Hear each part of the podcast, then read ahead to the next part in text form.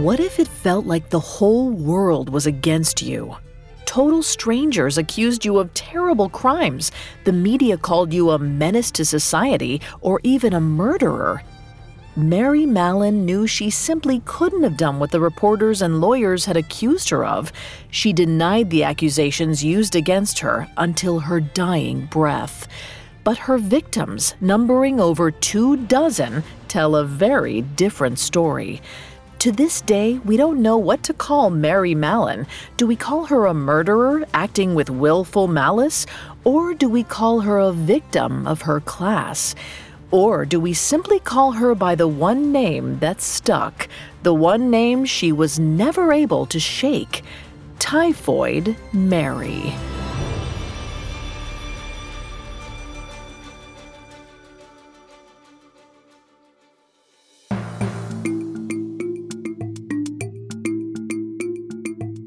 Picture a murderer, a gangster, a thief. Did you picture a woman? We didn't think so. Society associates men with dangerous crimes. But what happens when the perpetrator is female?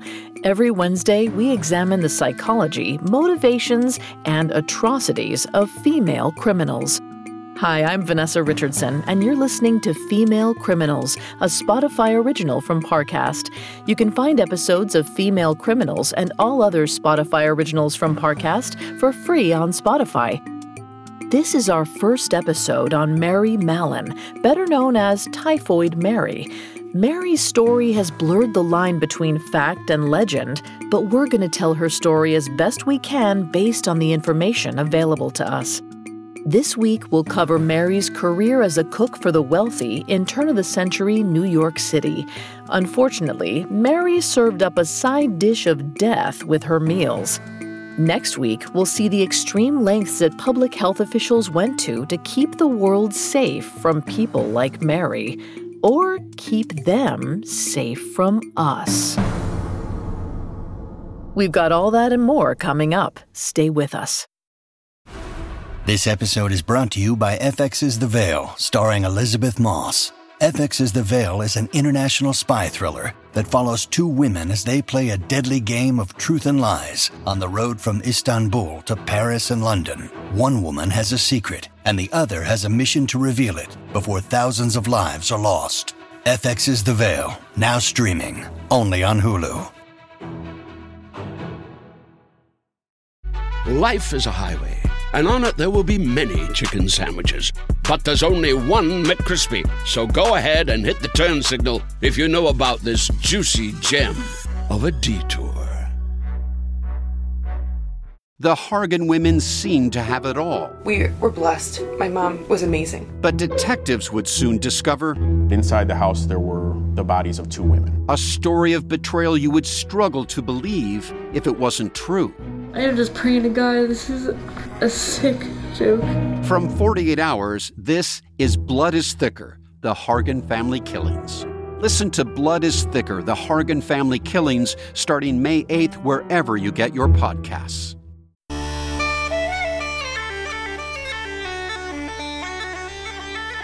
When Mary Mallon was born in 1869, Ireland was still reeling from calamity and tragedy.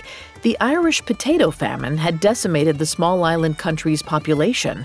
A blight or sickness targeted potato crops and had devastated the Irish farmlands.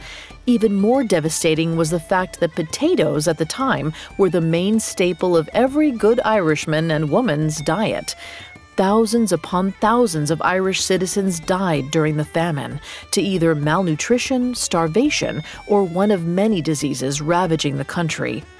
To escape these harsh conditions, a good number of Irish citizens emigrated to England, Canada, and the United States.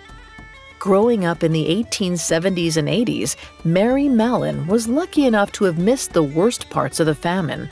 But her parents, John and Catherine, remembered the bitter flavor of hardship, and they knew they needed to give a better life to their young daughter however they could. So in 1883, when she was 14 years old, they sat Mary down and told her about America. In America, they told Mary, she would learn to live on her own. She would have more opportunities there and more hope. Mary was fortunate to be a healthy young woman. She deserved to go somewhere where she could grow and flourish. So Mary boarded a ship bound for New York City. As the vessel pulled away from the Irish harbor, Mary watched her mother and father standing by the docks, waving goodbye to their only daughter. She watched them get smaller and smaller until they disappeared entirely from view. The teenager told herself the water near her eyes was the ocean spray hitting her face, not tears. Eventually, Mary arrived safely on the shores of New York City, where she moved in with her aunt and uncle. There, she spent her days doing chores and cooking. This work prepared her for a career as a domestic servant, pretty much the only choice she had in America.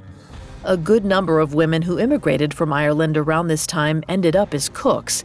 It wasn't glamorous work, but it paid the bills, which was about all you could ask for. Still, it was by no means easy. The days were long, living quarters were cramped, there was no personal privacy, and sometimes outright sexual harassment. But a young woman like Mary Mallon had only two choices to support herself. She could either work or get married, but she found herself in a catch 22. Once she started working, the grueling hours got in the way of meeting men. There was a lot of social pressure going against Mary Mallon in turn of the century America. At the time of her first work placement, 28 year old Mary was a single, childless woman.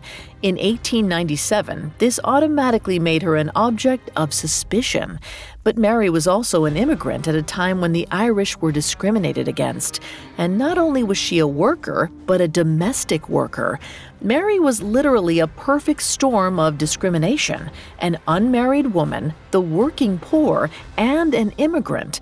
There was almost no way for her to get lower than that. Before we continue with Mary's psychology, I'm not a licensed psychiatrist or psychologist, but we have done a lot of research for the show. In a 2018 essay, master's student Eva Shu discusses the psychological impacts of immigration on adolescence. Shu writes that young people who immigrate to other countries can feel stress, confusion, and frustration during the transition alienated by language and cultural barriers, and victimized by racism, they might isolate themselves while cultivating anger and resentment. In Mary, this would play out in a strong survival instinct and a hesitancy to trust others. Mary Mallon knew what it took to survive. From her childhood in Ireland through her adulthood in America, she faced her life with grit and self preservation. She was a hard worker, self reliant, and proud of her competence. But something else made her more than qualified to work in the kitchens of New York's most elite families. Mary Mallon was an excellent cook, second to none. She could wield a kitchen knife like nobody's business, and her dishes were to die for. So the agency had no trouble finding work for Mary. For her first job as a cook, she moved in with a wealthy New York family who spent their summers in Mamaroneck, Westchester County. This was likely the first time since arriving in America that Mary had lived outside of her aunt and uncle's home, so this was her first real go at self reliance. Mary must have felt proud of her first official offer of professional employment.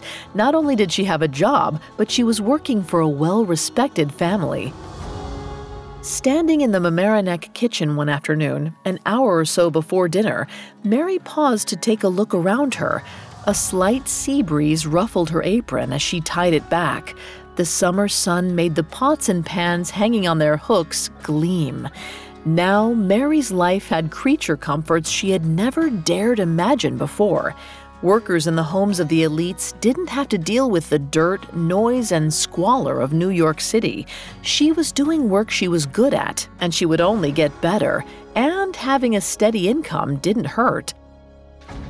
Standing there in the kitchen, 28 year old Mary smiled. For maybe the first time in her life, she felt something like hope. She felt like everything was going to change. You see, there had been a recent visitor to the house in Mamaroneck, a young man who enjoyed Mary's cooking quite a bit. On that day, he wandered into the kitchen as Mary worked to prep for dinner. She noticed that he looked a little paler than he had since his arrival a few days earlier. Curiously, he kept scratching at his chest through his shirt. Striking up conversation, the young man asked the cook what was for dinner. As she listed each item menu, though, she noticed that he seemed distracted. He raised a hand to his temple and held it there. She asked him if he was feeling all right.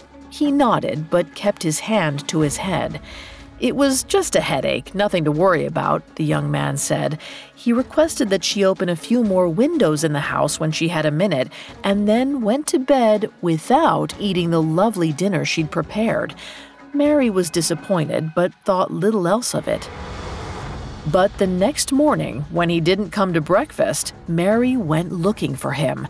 When she got to the young man's room, she found him still in bed, his sheets doused in sweat, his skin crawling with bright red rashes. Even in just the minute she stood by him, he was tossing and turning on the sheets, clawing and scratching. Trying to soothe him, she laid a hand to his forehead, then immediately had to pull it away. Heat radiated off the young man, and his face was so pale that it looked like he had no blood in him at all. Mary did not have a ton of first hand experience with disease, but she knew a serious one when she saw it. She knew that this one was a matter of life and death.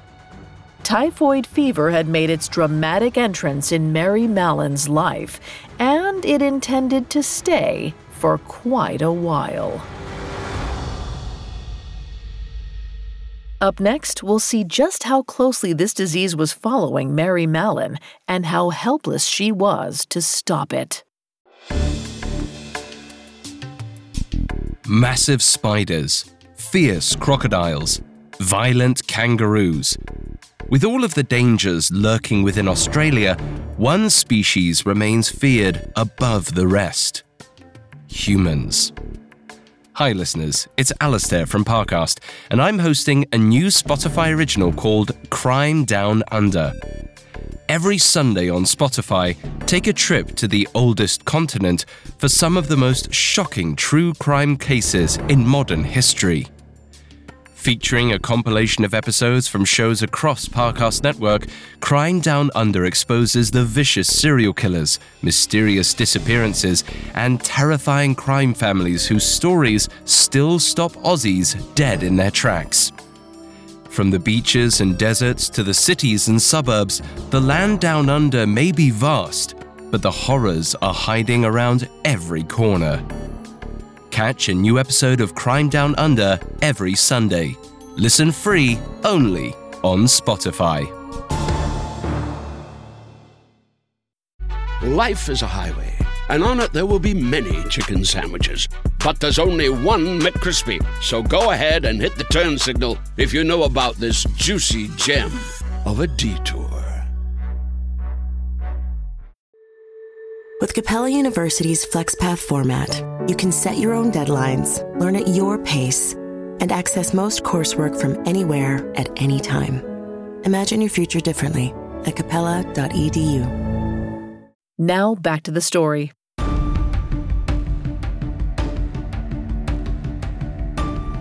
When Mary Mallon emigrated from Ireland to New York City in the late 1800s, she didn't have a lot of options for how her life would look, but she eventually found work as a cook for a wealthy New York family.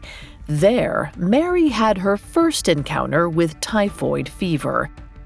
Day after day, the young man's fever raged. Two weeks passed, then three, then four, and still his body burned. The servants tending to him feared for their own health, even their deaths. At that time, typhoid fever could still be expected to kill 10% of those infected with it. But it was their duty to care for him, so they did their best. Day after day, week after week, the fever didn't break. Hour by grueling hour, the life drained from the young man's eyes. The good news was that no one else in the family Mary was working for came down with symptoms, and typhoid tended to attack travelers. Therefore, they reasoned the young man must have contracted the disease before he got to Mamaroneck. So the family was safe. Or were they?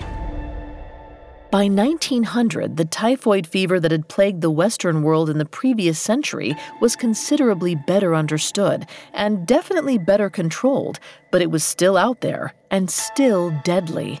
And no one in the Mamaroneck house could point to any known cause for the outbreak. While it was mostly the sick themselves who spread typhoid, it also passed easily through milk and water. Maybe the family's water supply had been contaminated? An unsuspected filtration worker could track in anything on his boots and not notice. But in the end, none of these theories proved conclusive. No one had any idea what had possibly gone wrong. But in the months that followed, no one thought to blame the cook. Fortunately, Mary didn't catch typhoid from the young man, but she did decide to move on from the Mamaroneck house. With her health and her distinctive culinary talents intact, Mary Mallon had no trouble finding a new job in another kitchen. In the winter of 1901 to 1902, at 32 years old, Mary found herself working for another well to do New York family. Again, Mary was happy to be working in good conditions. She busied herself making her schedule and her routines, and the kitchen became a symphony of stirring and chopping. The house was full of noise and laughter. Then, one morning, things got a little quieter. There was no crank of the rotary washing machine, which everyone had become used to hearing in the mornings, and usually the laundress hummed to herself while she worked, but no one heard that either. Maybe the laundress had accidentally slept in, tired from days of hard work in the summer heat, so another servant was sent to wake her. Suddenly, the servant was sprinting back into the kitchen, begging for the others to join her. The terror in her eyes was unmistakable. Mary dropped her whisk into a bowl of egg yolks and dashed out after her. Running into the bedroom, Mary saw something that stopped her dead in her tracks. The laundress was slumped over in her bed, pale as a ghost. A now familiar red rash peeked out from the sleeves and collar of the laundress's bedclothes. Mary's blood went cold. Not again, she almost said out loud. It couldn't be. She just barely stopped herself from crying out. But it was typhoid fever was back. Again, Mary left her job and began to look for work somewhere else. Again, she managed to avoid getting sick, and again, her skills helped her find a new place of employment without too much delay. I should say that we can't be certain that Mary's disappearance was directly linked to typhoid fever. Domestic servants moved about quite frequently, perhaps hoping the next place they found work would be better. Sometimes a job would be seasonal or temporary, so there are some logical reasons Mary would have chosen to leave. However, the timeline of her departure and the outbreak does align. By June of 1902, 33 year old Mary Mallon was cooking in Dark Harbor, Maine, at the luxurious summer residence of New York lawyer J. Coleman Drayton and his family.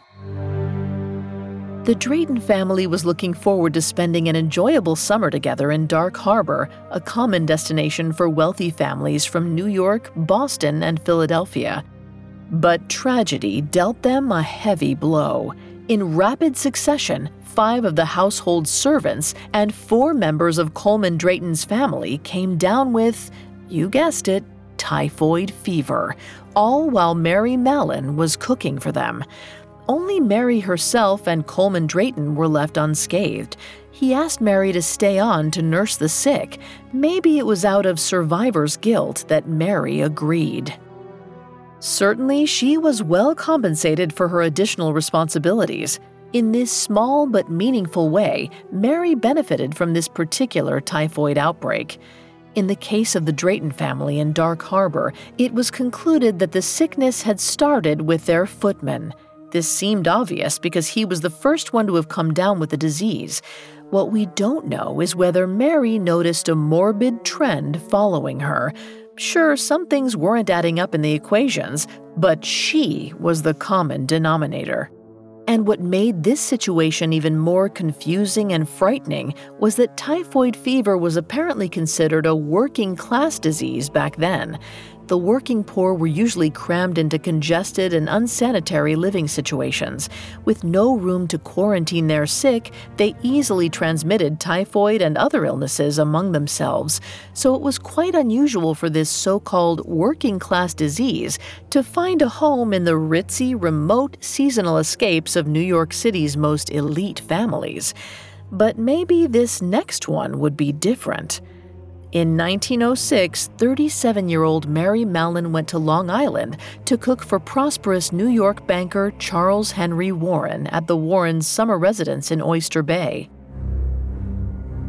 It started out an idyllic summer for the Warrens and their cook. Every night, the Warren family gathered for dinner. Seated together around the table, they would happily recount anecdotes from their long days, leisurely spent. And the main course? Every night another home run of a meal by Mary. And even better than these unbeatable entrees was the dessert. The Warren children clapped their hands as Mary plated out scoops of the sweetest vanilla ice cream they'd ever put a spoon to, on top of which sat handfuls of sliced peaches. Plump, juicy, and sunset pink, they glimmered in the fading light like jewels. The children, already drawn to Mary's jolly demeanor, simply adored their cook, almost as much as they loved her desserts. This was actually quite a peaceful time for Mary. Surely the grim specter of typhoid fever was finished with her. She began to feel a little of that hope she had discovered when she first started doing the work she loved. But regardless of whether typhoid was finished with her, it was just getting started with the Warrens. To Mary's dismay, by the end of that summer, six members of the household had come down with typhoid fever. By now, it's clear to us that a dark shadow is following Mary Mallon.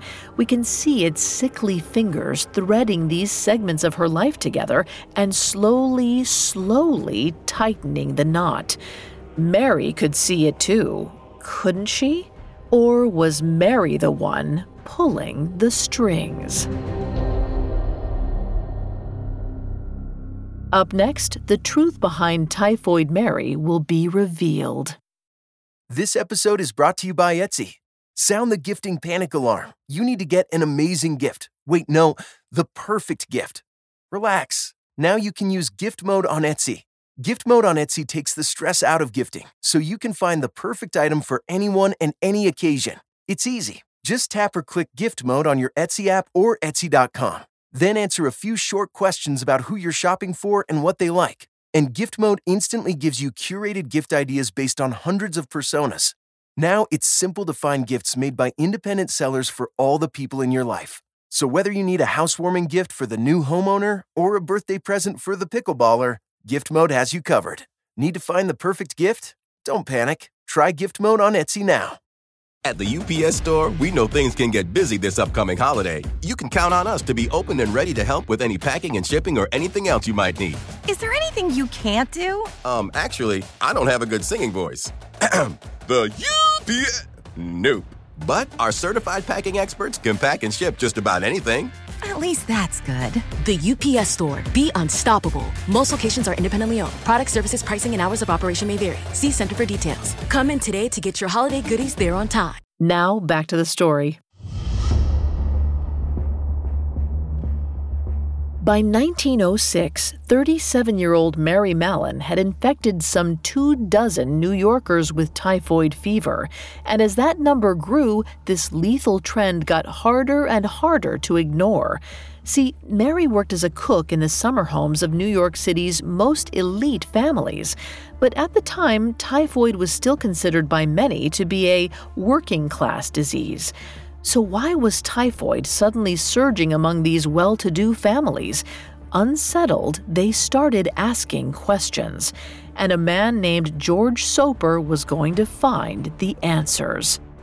Soper was a sanitation engineer, a man of science. After their typhoid outbreak, the Warren family commissioned him to investigate what could have possibly gone wrong. In 1907, so called germ theory was a relatively new concept to science, but new though it was, it provided scientists with both confidence and relief. A growing amount of evidence supported their work, and they were relieved to have something to blame for many of the epidemics ravaging the world in recent memory. The discovery of tiny organisms called microbes gave scientists a culprit they could see, touch, and name. However, despite the optimism germ theory inspired, it was still a surprising idea. Before microbes, scientists most often traced diseases to polluted air called miasmas. Bad air was how your average American citizen would say most people got sick. At that time, routine hand washing hadn't yet come into vogue, even after using the bathroom. There was only so much soap and water could do to defend against those miasmas that most people thought caused sickness, so why waste your time with it? In 1907, the average American had probably not yet heard of germ theory, and if they had heard of it, they might find this new information so surprising they just might start to think it was a little unbelievable. But George Soper certainly believed in germ theory. He trusted science, and he believed that with the help of modern science, he could solve this typhoid mystery.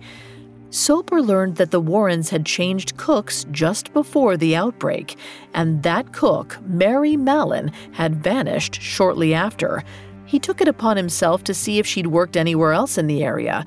When he found out she had, and that these disappearances had become something of a pattern, he began to suspect what was going on. In George Soper's understanding of the matter, Mary Mallon was a kind of scientific phenomenon that health experts were only just beginning to understand in 1907. Soper discovered that Mary Mallon had never had typhoid herself, but was linked to several outbreaks. He suspected her of being an otherwise healthy carrier of the disease. A carrier is able to pass an illness to other people without suffering from its symptoms herself. Because they aren't sick themselves, carriers go about their normal lives without realizing that they're making other people ill. In some cases, they infect complete strangers.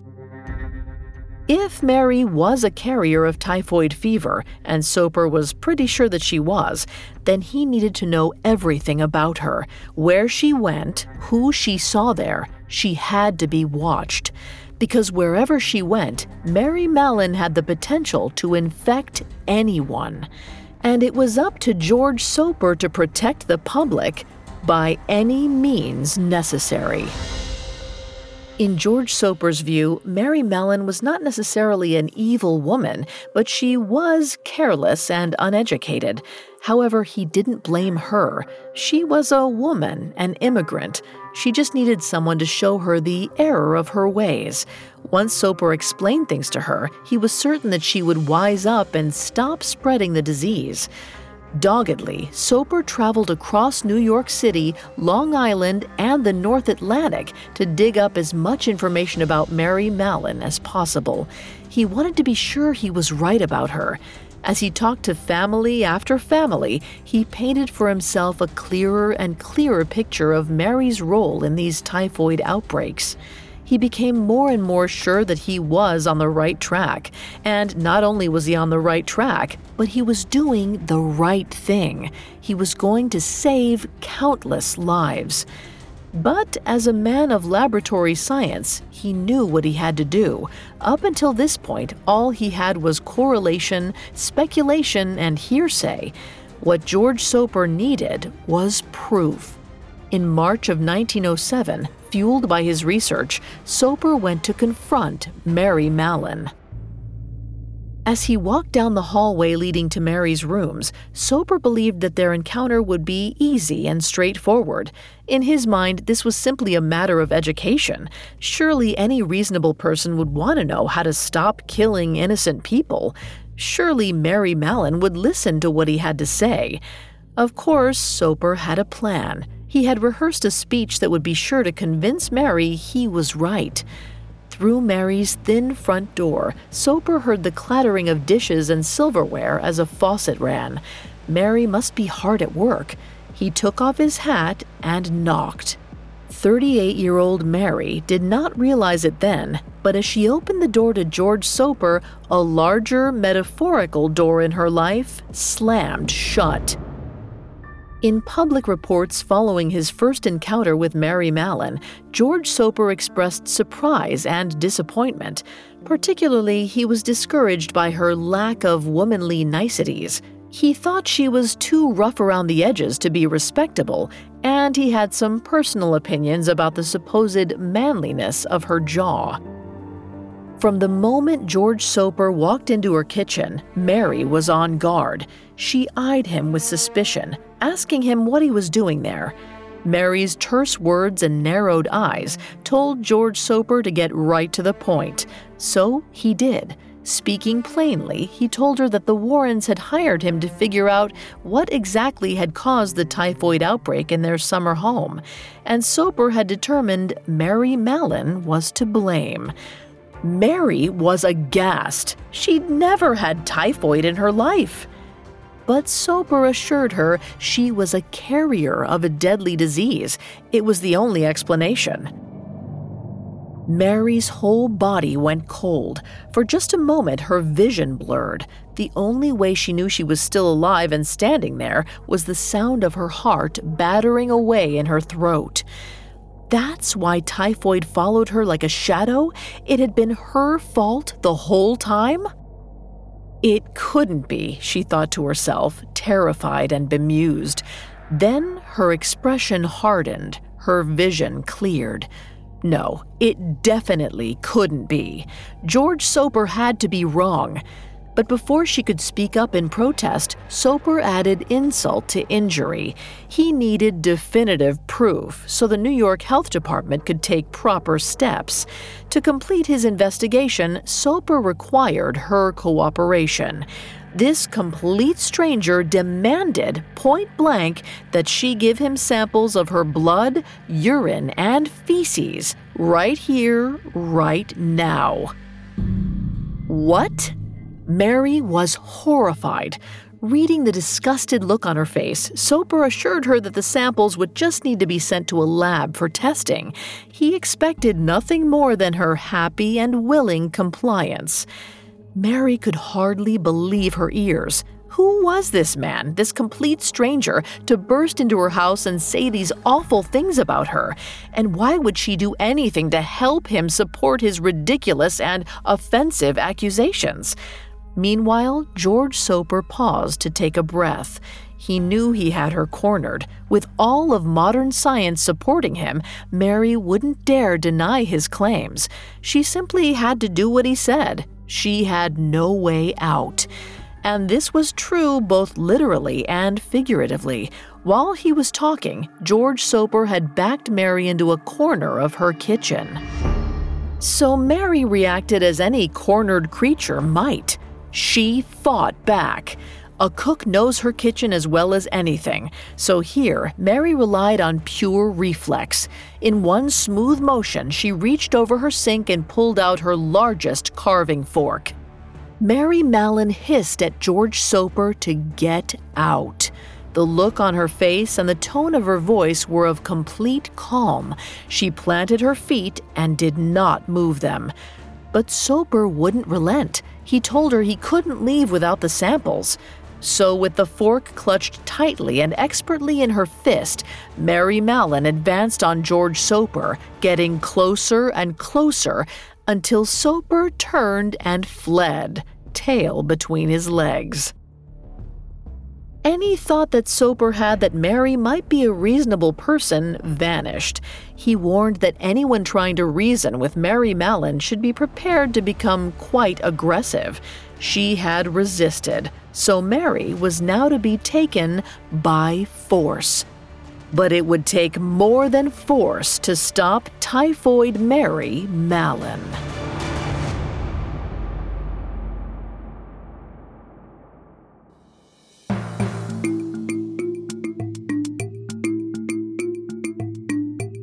Thanks again for tuning in to Female Criminals. We'll be back next week with part two, where we'll see a second attempt to stop Mary dead in her tracks and bring justice to New York City. For more information on Typhoid Mary Mallon, among the many sources we used, we found Typhoid Mary Captive to the Public's Health by Judith Leavitt, extremely helpful to our research. You can find all episodes of Female Criminals and all other Spotify originals from Parcast for free on Spotify. We'll see you next time.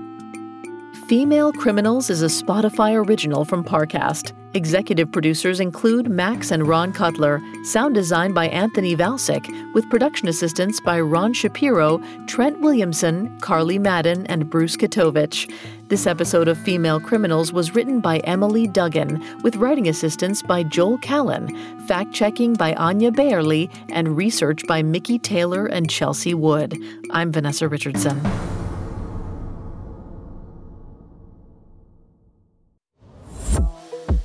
Hi there, it's Alastair from Parcast. You may have heard of the Somerton Man, Azaria Chamberlain, or the Wanda Beach murders. But do you know the whole terrifying truth? Be sure to check out my new series, Crime Down Under, where we travel to the land down under to explore the most shocking true crime cases in Australian history. Follow the Spotify original from Parcast, Crime Down Under, and catch a new episode every Sunday, free and only on Spotify.